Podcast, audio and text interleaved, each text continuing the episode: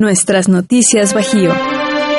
16 de abril de 1889. Nace en Londres, Inglaterra, Charles Spencer Chaplin, seis años antes de la invención del cinematógrafo. Sus padres, actores de Music Hall, se separaron cuando Charlie tenía tres años de edad, por lo que quedó bajo la tutela de su madre, la actriz Lily Harley, pero solo por un breve periodo de tiempo, pues esta padecía serios trastornos mentales que se agravaron por su precaria situación económica, que la llevaron a ser internada en el hospital psiquiátrico de Canehill. Su padre moriría de cirrosis debido a problemas de alcoholismo. Charlie y su hermano Sidney asistirían a la escuela para niños pobres de Hanwell, Inglaterra, sufriendo la burla constante de los niños más afortunados. En 1894, durante una función, su madre, Lily Harley, sufrió un desfallecimiento en medio de una función. El empresario, dueño del Music Hall donde ésta actuaba, preocupado más por las ganancias que por el bienestar de su estrella, en un intento desesperado por no cancelar la función, envió al pequeño Charlie de 5 años a escena, quien imitó la voz de su madre, incluyendo el desfallecimiento final. Esto provocó un gran aplauso del público, quien salió satisfecho con la improvisada función. Así debutó en el medio artístico Charlie Chaplin, apenas un año antes de la invención del cinematógrafo. En la primavera de 1913, Charles Chaplin llegó a Hollywood, después de varios años de haber perfeccionado y diversificado sus notables recursos mímicos. Por esa época, el director y productor canadiense Max Sennett obtuvo un gran éxito con sus filmes de bañistas y policías, basados en corridas, gesticulaciones exageradas, palos y peleas con tartas de crema. Sennett, quien habría de ser conocido como el rey de la comedia, adivinaba las posibilidades cinematográficas de la mímica más refinada y compleja de Chaplin, y cuando éste realizó su segunda gira en 1912, lo convenció para que se incorporase a su productora, la Keystone. Fue precisamente en Keystone Studios donde Chaplin iniciaría su prolífica carrera cinematográfica. El 2 de febrero de 1914,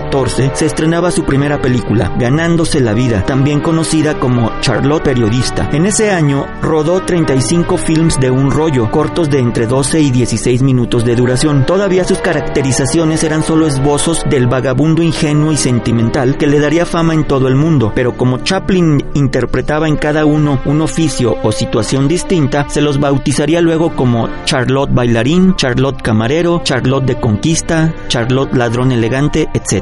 El éxito fue arrollador y en 1915 la productora Esani le robó a Sennett su estrella por un contrato de 1.500 dólares a la semana, cifra fabulosa para un cómico de cine que en Keystone Studios venía cobrando 10 veces menos. Ahora los filmes de Chaplin serían más elaborados con una trama más complicada que introducía toques románticos y melancólicos en la receta humorística y un guion meticulosamente estructurado y ensayado. Es el caso de El Vagabundo, en la que redondearía el personaje que cobraría fama como Charlotte. Él mismo contaría después que fue escogiendo casi al azar, como lo haría un vagabundo real, el sombrero, el bastón, los anchos pantalones y los zapatones. El resultado fue el atuendo más famoso y perdurable en la historia del cine. A partir de El vagabundo, Chaplin se convertiría en una celebridad y su personaje era ya universal, identificado en todo el mundo, aún por aquellos que no habían acudido a verlo al cine. A 127 años de su nacimiento, Chaplin es una figura central en la historia del cine Mi nombre es Víctor Sotelo. Los espero en una próxima cápsula.